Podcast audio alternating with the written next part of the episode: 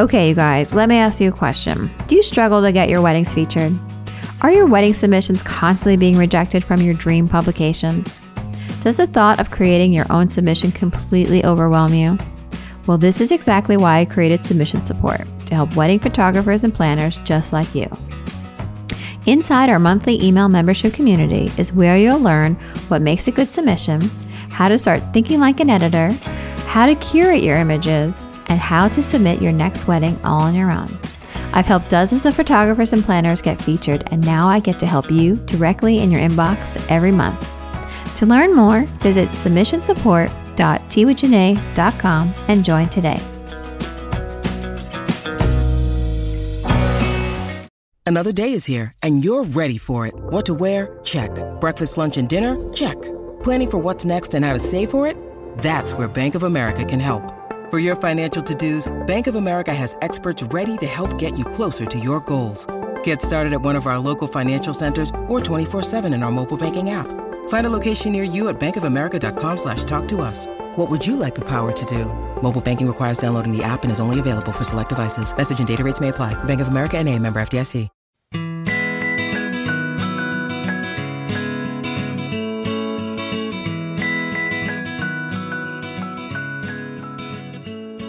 Hi, everyone. Welcome back to a brand new episode of Tea with Jaine. I'm your host, Jaine Kershner of Jaine Kershner Photography and the creator of Submission Support, our monthly membership to help you curate and submit your next wedding. Tea with Jaine is where we give real advice, tangible tips, and thoughtful insight about what it's really like to be a wedding photographer. I'm so excited for today's brand new episode because I'm chatting with James and Otto from James and Schulze about the different sales psychology when moving into the luxury space. James and Otto educate us on why selling and sales in the luxury space is much different from the middle market. We chat about how to interact, how to think, and most importantly, how to sell yourself inside the luxury wedding market. A little bit about James and Otto is that they combine their unique talents as wedding photographers to create a thriving business together.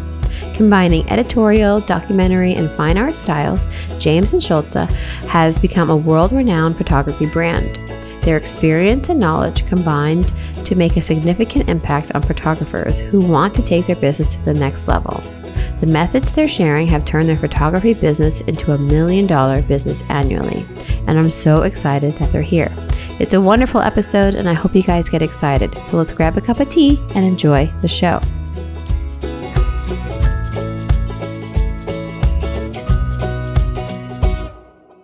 Everybody. Welcome back. I'm so excited you guys are here. I have two guests on the line today. We haven't done this in a while. James and Otto, can you say hi to everyone?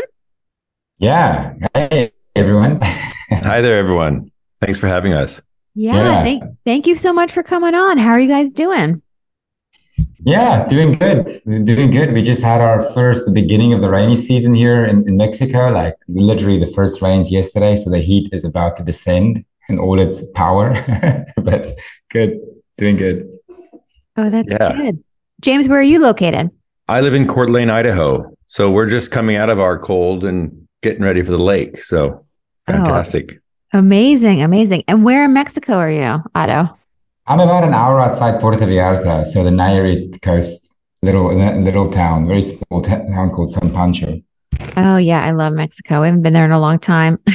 yeah, I have to get back down there. Um, just not now. Wait until October. Stay away now. Don't Perfect. come. Don't come. Definitely. We'll do. We'll do.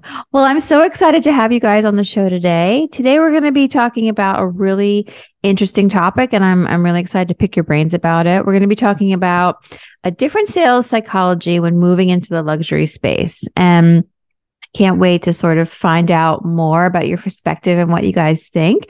But before we get started, let's introduce you to everybody who is listening. Can you tell us a little bit about you, your company, um, how you guys started working together, and a little bit about your business? Yeah, um, we are James and Schulze.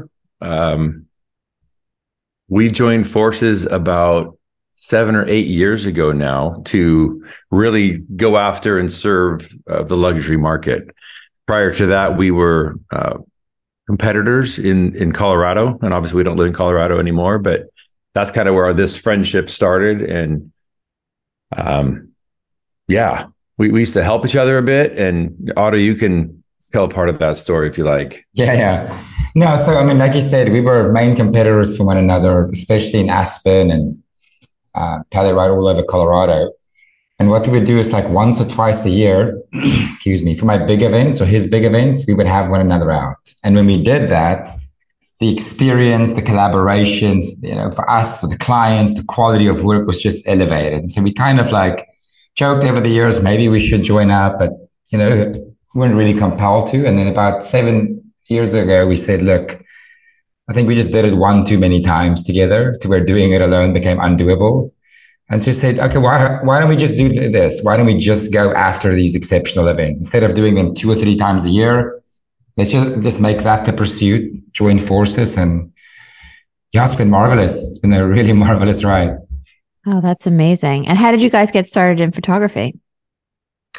I was a photojournalist. I, I, spent a few years traveling through Asia and like documentary photography is my roots. Um, so honestly, when I started out being a wedding photographer was probably the last thing I would have thought I'd become. Um, but there's, yeah, that's, that's kind of been the journey for me. Long story short. I love that. Yeah, yeah, mine's more of a traditional route where I was going to do med school and ended up being a teacher. And uh, during the summers, helped a, a wedding photographer and uh, ended up becoming full time wedding photographer over the years. So kind of fell into it. Yeah. Um, so not traditional at all, I guess. Yeah. As you started saying that, I'm like, wait a minute. You're telling a different story today? Like, it's a joke, Otto. It's a joke. You're supposed to laugh. It's a, dad, it's a dad joke, man. Nobody gets it. Nobody gets it. well, I love that. So seven years you guys have been together. And then how was that sort of melding of the two companies? Did you just say goodbye to your solo careers and then decide to just be together from now on? Like, how did that happen? Yeah, I mean, it, it was a leap, right? Because we had two businesses, we're doing well. We both have big families. So it's not, not something we did lightly, but we just, we just saw the potential for something greater, right? It was like so clear we're better together, you know, across the board, not just the photography, but as business owners, as entrepreneurs, you know. And so there was definitely a leap involved in that um, and some risk. But yeah, I mean, one worth taking, we felt at least, right, James? Well, and, and we're pretty good at taking leaps. I mean, we're, we're, two bro- boys that grew up in the bush and grew up in the woods and i guess we're used to jumping off things and i think in our own individual careers we had always been pretty good at taking risk that way and so yeah like you like he's saying it wasn't without risk but we just like let's do this and we were just full on yeah. in it i love that that's awesome yeah. that's so good and it's worked. Yeah so seven years you've made yeah. it well let's get started. Let's jump right in. So let's talk about the luxury wedding space. I feel like this is maybe like a, a hot button topic you know mm. like what is a luxury wedding? And i'd love to know from your perspective you know how would you define a luxury wedding?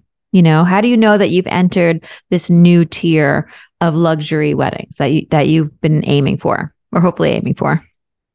Yeah, I mean, we, we kind of look at at this as uh, in weddings and wedding photography specifically, but weddings in general. I think regardless of what um, what type of vendor you are, we kind of look at it as entry you're just getting started. The, the middle market, which serves the masses, more premium market, which you know is is going to be more professionals, your lawyers, doctors, um, architects, etc. Yeah, and then the luxury market. Um, you know, and for us in in the photography space, we're kind of looking at that entry point being, you know, maybe you're charging a thousand. Uh, the, the middle market, you're charging somewhere in that three to six thousand, eight thousand. yeah. premium being eight to what, 20,000. Yeah. Um, and then in the luxury, you know, most photographers in the luxury space are charging 25, 30 and up, up to, you know, 50, 60, 100, depending on the weekend. Yeah. Um, but, but yeah. from a, go ahead, Otto. No, and the reason we, and again, this is not like some sort of truth or, or rule. Like this is made up by us, these categories, you know, from 20 years in the industry kind of looking at it. And like the reason it's important to break it out like this is to understand that that tier one client, the entry level client that's spending maybe a thousand dollars on photography, and the client that's having a five million dollar wedding, right, and has no limit, uh, their buying psychology is vastly different, right? The value proposition to the person in the middle market is completely different than it is for the luxury buyer, right? With the luxury buyer, it's just do they want it? because means is no issue for them, you know? Mm-hmm. But with the middle market, this is all of us, regular folks, right? When you want to buy something, the first question is how much? how much is it? And how much do I have, right? You have to cross that hurdle to get to starting point one of buying the thing. Um, and so the value proposition, the pitch is different. But with that luxury client, um, all of that that goes away. And so want really becomes the game for them, you know, and us creating that want. Oh, I love that. Yeah, the want is different. yeah. Yeah. The want is different. So let's talk about the want. Let's talk about the sales. You know, how basically is selling yourself and your services, you know, as you move into this new space, like what is this new sales psychology?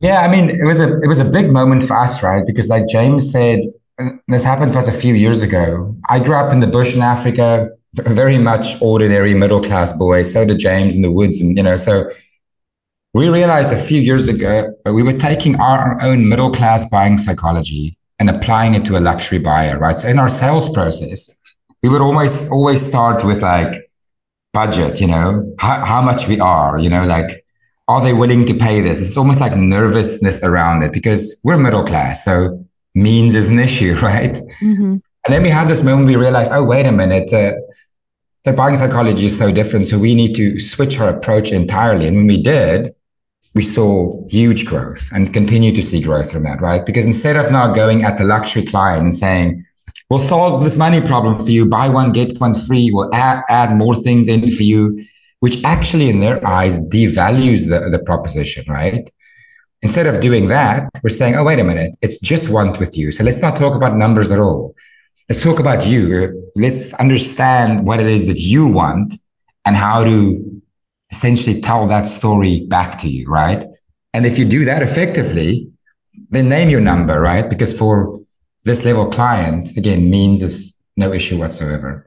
Yeah, I mean, it was it was literally like we were like like most good sales processes. You know, you you start with the objections and you try to understand mm-hmm. the objections ahead of time so that you can take care of those. But what we were doing is it's not that the luxury client doesn't have objections, they do, they're just very different.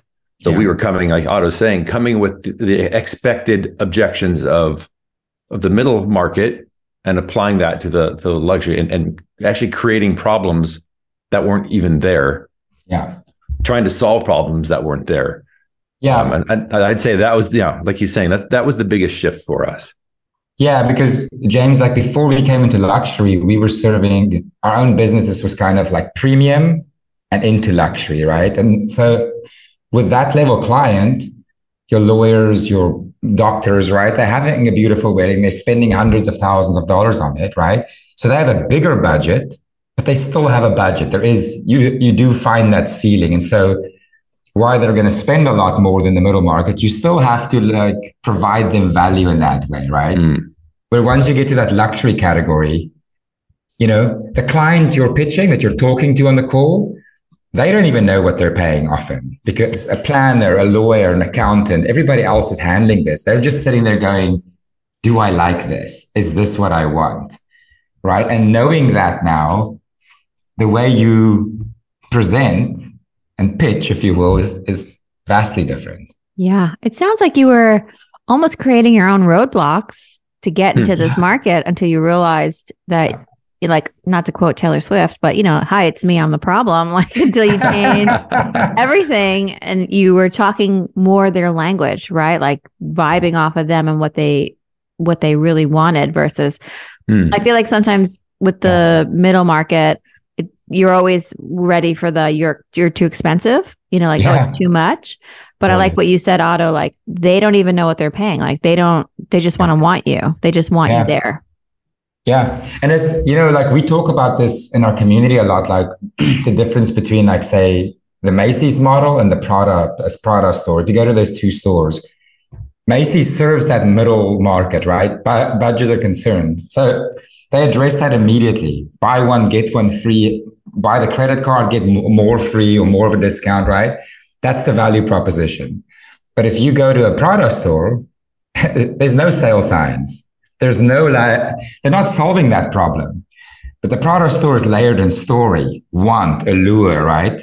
That's the goal there. Make them want it because the kind of client that served shops here, again, you know, if they want it, they can have it.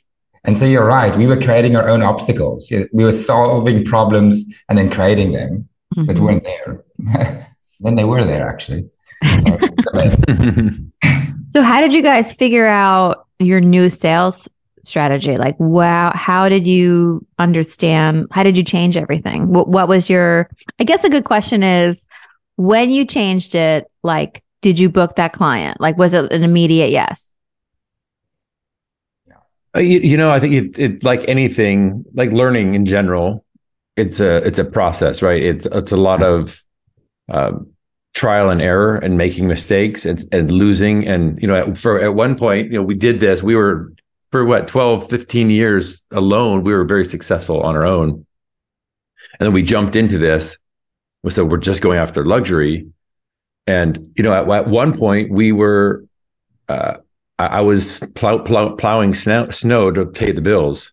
Um, Otto was working at UPS to pay the bills because we had to figure this out. We were like, okay, we wanted to do this. We knew we were capable of capable of it, but we were figuring it out. So it was this tri- trial and error, lots of reading, lots of tweaking. Uh, you know, our our our philosophy here is fail as many times as you can, as quickly as you can, and learn from those things. Yeah and keep learning and keep growing. And, and it, you know, that, that growth happens fast when you, when you look at it that way. Yeah. Yeah. I think a, a good example for your question was like we had an inquiry around this time for Aspen, big wedding. And I remember the client came to us and she, they said, the planner said they have a budget of about $20,000. And so me and James together were starting at, well, be like 35,000 back then. And so the client was saying, they came back to us and said, okay, I'm going to spend 20. Can we divide the two of you up? So just take one of you in a second at 20, right? And so we still had some of that middle market thinking. So we were willing to make that exception, right, on the back end. And then at one point, me and James just said, we responded to the client. We said to her, um, we can do that. But if you want the very best, that's the two of us together. That's where we are at our best. And just like that, she doubled her budget. because to this client, it was such a powerful example. We were like, whoa. And, and they ended up spending almost $60,000 in the photography in the end with albums and stuff, right? And so that's when our eyes opened up. We're like, wait a minute. We just went from a 20K budget to almost tripled it, right? Mm-hmm. Just, just because we said to her, you want the best, right? And she has that option available to her. She does want the best and she can have it. And that was one of those watershed moments. We're like, whoa, um, and the game changed. It really did. That's amazing. I love that. So, how can we use this like new sales psychology in our own sale processes? I, I always like to, you know, give tangible or actionable things for people listening. Like, I'd love to hear, like, is there a way that we can start to infuse this into our own process if this is mm. our goal like if you're listening and they're like we we want to be in luxury you know how how can i start yeah, I mean, I believe that this this change has to begin with your own mindset. Yeah. You have to start there. You have to go into a space where uh, from a mindset stand- standpoint, you're a willing to to try something new, but also willing to fail. Because because like you know, when you start riding a bike, it's not like you just get on the bike for a first time and you're in, immediately in the Tour de France right? It, sometimes you start with training wheels and then you take the training wheels off and you you fall over a couple times and then you know you have a parent there pushing and and holding you up. Uh, so th- that's kind of the mindset. But we talk a lot about belief um, in in pricing. So if you're going to double your prices, maybe let's let's take that as an example. Like one the first day, you know, on Monday your your prices are at five thousand, and on Tuesday they're ten thousand dollars. What what has changed nothing has changed except the numbers. And so in your mind, you're like, well, I'm not sure the value is there.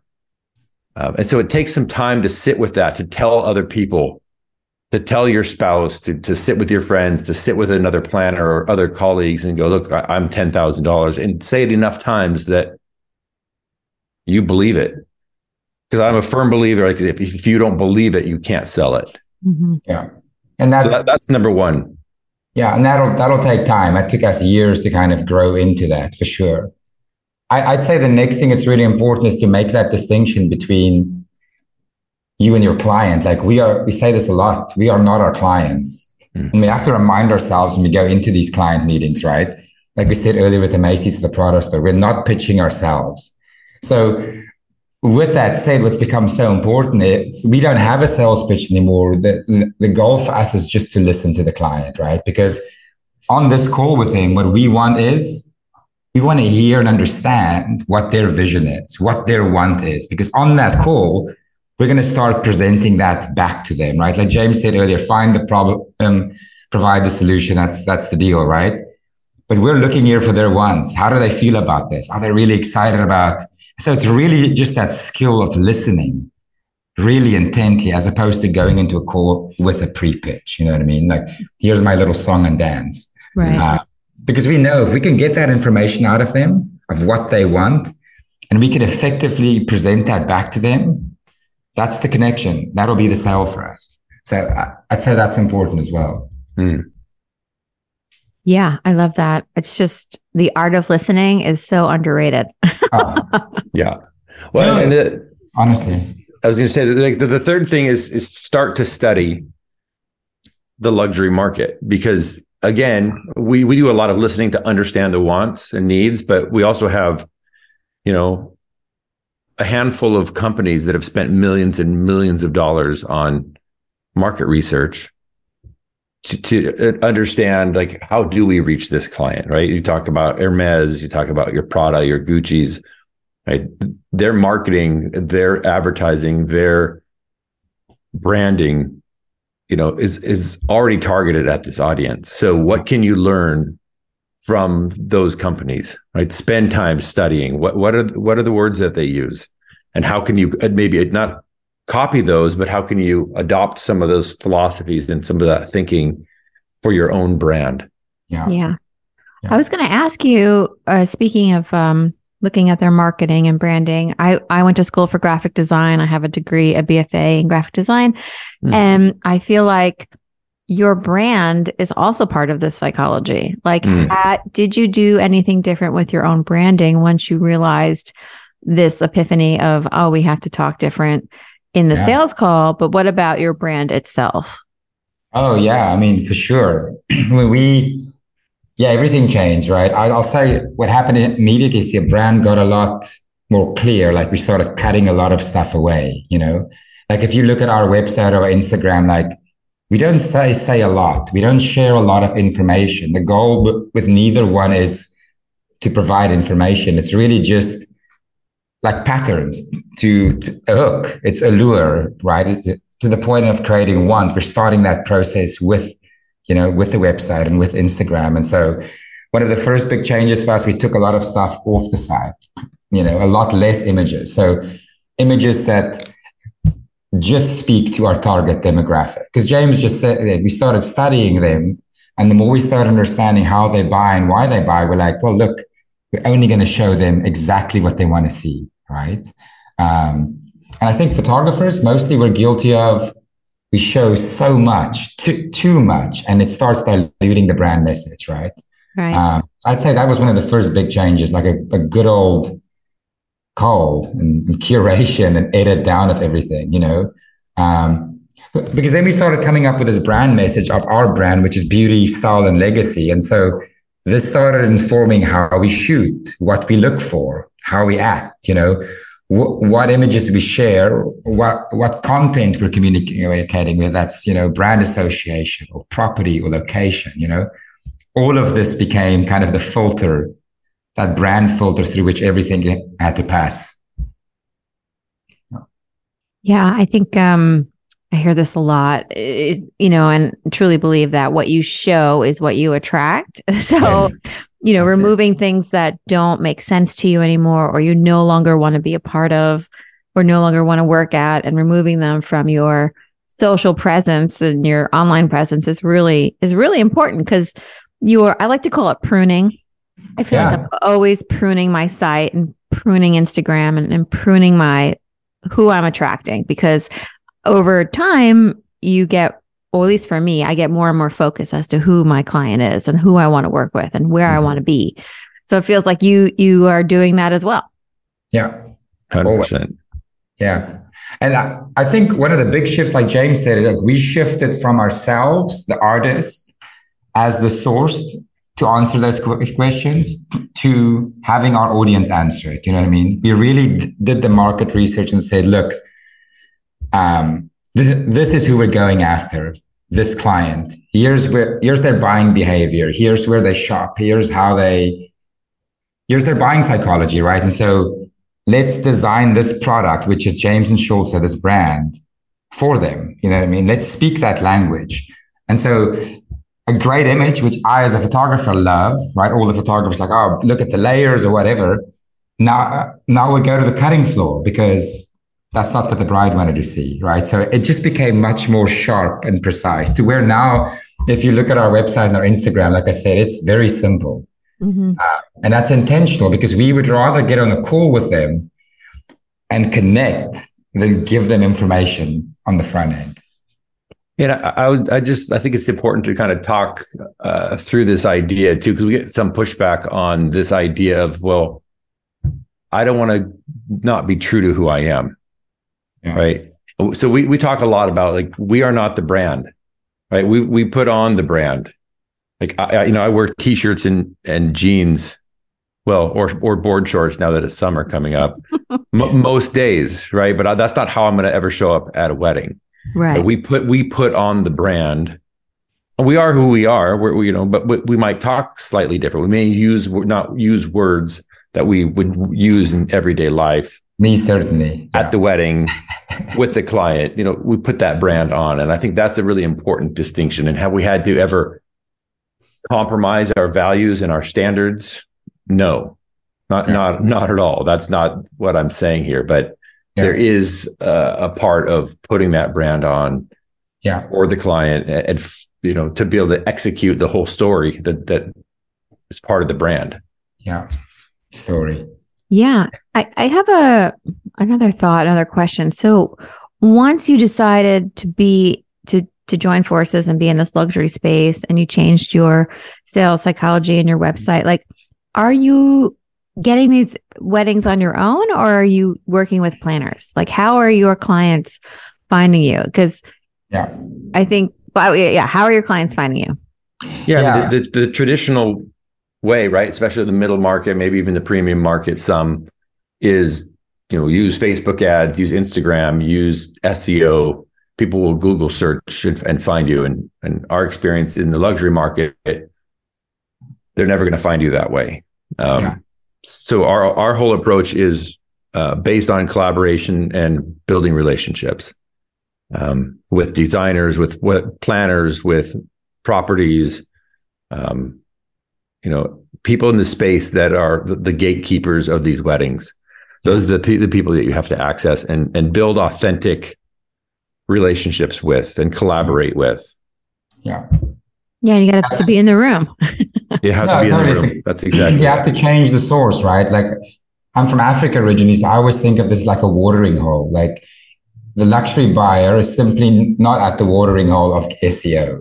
They're not Googling, like James said they're asking, you know, friends, the planner. And so you need to change the source of your inquiries, right? And for mm. us, that is the, the biggest job we do, do is outreach, um, direct outreach to planners, to creative partners. That's our, it's the lifeline of the business. Um, it's essential in this space. Mm yeah, always sort of being top of mind, checking yeah. in, saying in hello. yeah, yeah, that's it. Going, that's going it. to conference. Do you guys? Do you have you ever been to Engage? Have you guys done stuff like that? Hmm. Yeah, we yeah. we we try to get there once a year. Yeah. Awesome. Yeah. So I guess you know I know you guys have sort of a community that you sort of teach this stuff to. Maybe we can just talk a little bit about that because I don't know any. I think it's called Sage, right? Like, why don't you tell me a little bit or us a little bit about what that is? Yeah. So our uh, the brand we kind of wanted to separate the brand, uh, the education brand from the photography brand. So our photography brand is James and Schulze. The education brand is Sage. Um, and we have a free Facebook group uh, called the the Business of Luxury Weddings um, where where we just you know talk about watering holes. This is you know people that are interested in uh, learning more about the luxury wedding uh, space. That's kind of the space where we're discussing a lot of things. We, you know, with that, we we also have a uh, online education course called the Business of Wedding, Luxury Weddings. Um, that people could buy that course and really dig in deep with us um, on really learning and, and kind of learning from all of our mistakes that we've made. Um, yeah. But you know, to try to try to, you know, it's always going to be work, but if you can have a good guide, somebody who can has, has been there before, that path takes a lot less time, right, um, to get there. So that's kind of our thinking and offering the business of luxury weddings um, course. Yeah, it's, it's literally just our systems top to bottom. Everything we did, no photography, just business. Mm-hmm. Everything we did, did, to get here, you know, and stay here and grow beyond here. It's, it's our, our entire system, top to bottom. I love that. And is your sales psychology in there, like your whole process? You teach people. It is, yeah. Oh, good. Literally, ev- everything we do is in there. everything we do, the whole thing. Yeah, the way we develop the course is to, yeah. is to go really chronologically from how do we get a client? How do we bring them in the doors? How do we run our business? How do we execute a wedding? Right, like yeah. that that cycle. So it really it, it's branding, it's marketing, it's sales. Yeah. Um, it's client experience, it's systems, all the systems that we use um, and yeah. have built over time and to execute on these. It's become it's a wonderful community, the Facebook group as well. Like um, photographers, videographers, planners, designers, musicians, like a whole eclectic mix. And just a great space to learn together. You know what I mean? Even for us, as we share a lot of these things, we're changing things, like you said, pruning. Like we were on a call, a consulting call with another photographer yesterday, like giving them advice. And as we were, as James was talking, I was like over on our website going, okay, that's got to go. Delete that. And so you're right, it's constant, you know, but it's been wonderful to come into the community. You know, so much competence in community, I think. It's just wonderful. Yeah. Mm. I feel like after some podcasts, I'm like, okay, I'm updating my site right now. I feel like I get the inside scoop a little bit first. I'm like, okay, yeah, that's gonna do that. And then get we get to bring it to our listeners. So it's very, it's very exciting. So before we wrap up each show, I like to leave everybody with some tangible tips that they can immediately do mm. moving after they're done. Like I like, I want them to do stuff to move their business forward.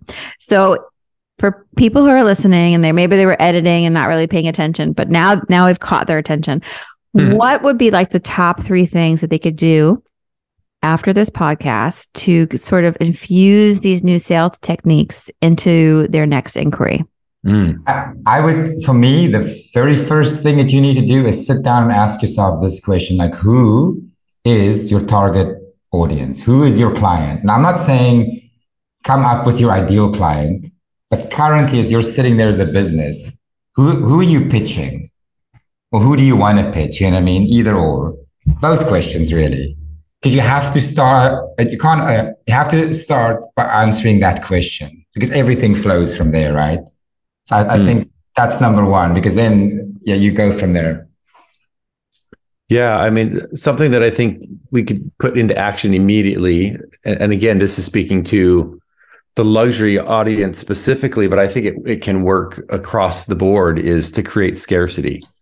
Mm. Um, and uh, one of the easy ways to do that, if you're looking for just like just these actionable things, something simple as how you respond to your emails when somebody wants to get on a call. Let's say with a client, you're trying to get on a call. Most photographers, you go, Hey, I have, um, tell me what, when, when you can be available and I'll make it work. Right. They, they're, they're wanting to serve the client. So they're to, they're to clear their whole schedule in order to be available. And we take the exact opposite approach. If it's a Monday and someone's writing us, we're looking at our calendar. We go, hey, on, I, I can meet on Wednesday at 11 a.m. from 11 to, to 1, giving them a really specific time because we're busy, right? Um, so even if it's a day that I'm not really super busy, I'm still going to do that. I mean, we are pretty busy, but I'm still going to pick that time because it it it creates scarcity, and that's a small way of creating ca- scarcity. But if you find a, a, bunch of different ways to create that scarcity, yeah. we take a, a, limited number of weddings uh, of events each year, right? Yeah. Whether you say what number that is or not, that creates scarcity, and all these little ideas and little ways of creating scarcity stack up over time. Yeah, yeah. So yeah, create scarcity because that, that creates want. Yeah. Yeah. yeah. And the, the next two, I would say like um, mindset again, this idea that you can't do this, like you have to let this go. You, you can go after this luxury space, right? You really can. Two ordinary guys like us did it. Um, and the third, the uh, next thing that I think would change is you have to get over this idea that you, you can't reach out and connect with people. Like, you know, you know, you're not good at sales. This is the route. If you want to go after the luxury client, most of your work is in connecting with people, and it's much easier than you realize. Mm. Yeah, yeah. I mean, I like to say call build relationships, right? That Otto is saying outreach, but really all we're doing is contacting people in order to build true and authentic relationships. Yeah, yeah. In my experience in business, what, regardless of the market I was in, building relationships was always effective, whether I was entry, middle market, premium, or luxury.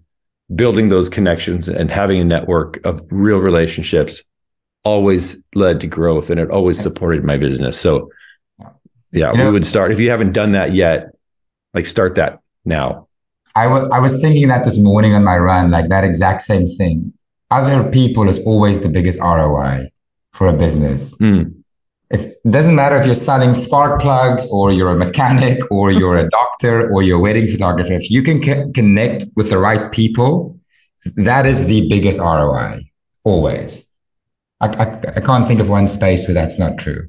Yeah. It's, it's who you know. Yeah. It's who you know and who you are. And if yeah. they like you and if you have like a real connection. And I feel like that I don't know. Um, learning that is so important. I mean, I recent, not recently, but a few years ago, l- figured that out finally, and I was like, mm-hmm. oh, this is how this happens. Yeah. Like getting into this space is is really about connections and networking and and being authentic and doing it for the right reasons, and then yeah. things just happen from there. So yeah, I everything you've said is just hit home and it's really really great to hear and i'm so happy that you guys are on the show. This is so wonderful.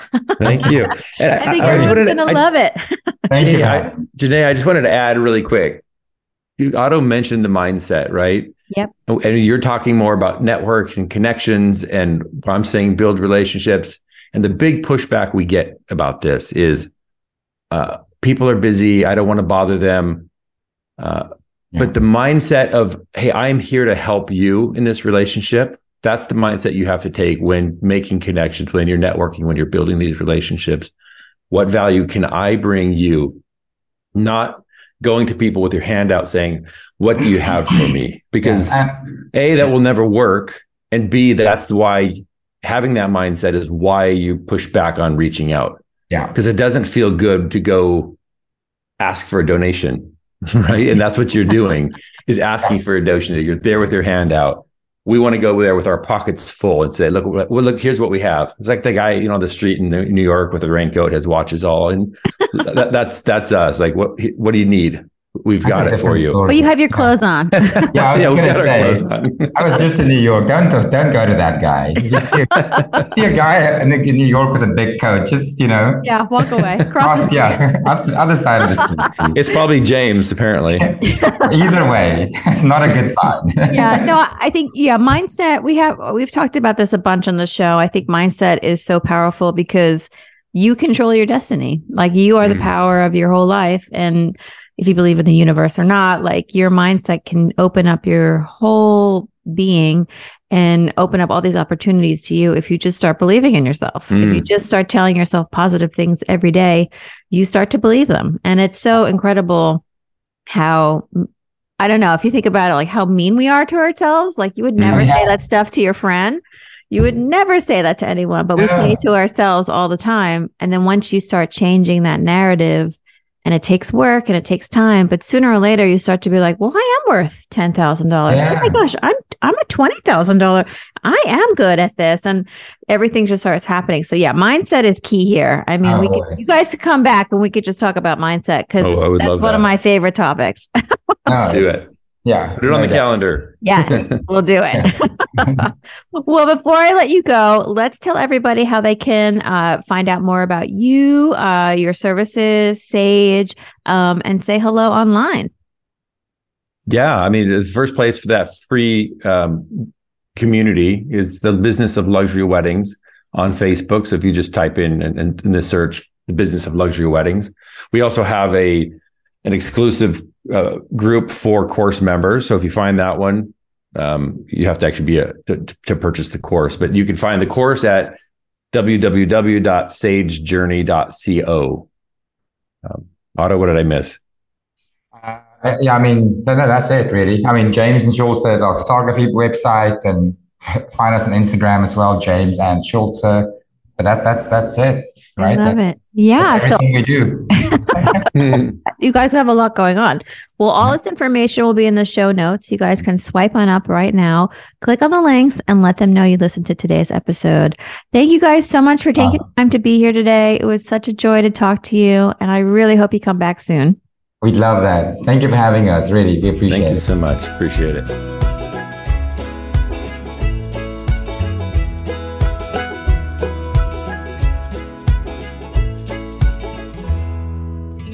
Well, that's it, you guys. I hope you liked today's episode. I want to give a huge shout out and a big thank you to James and Otto for being here today and taking a few minutes out of your day to spend with us and help educate our audience.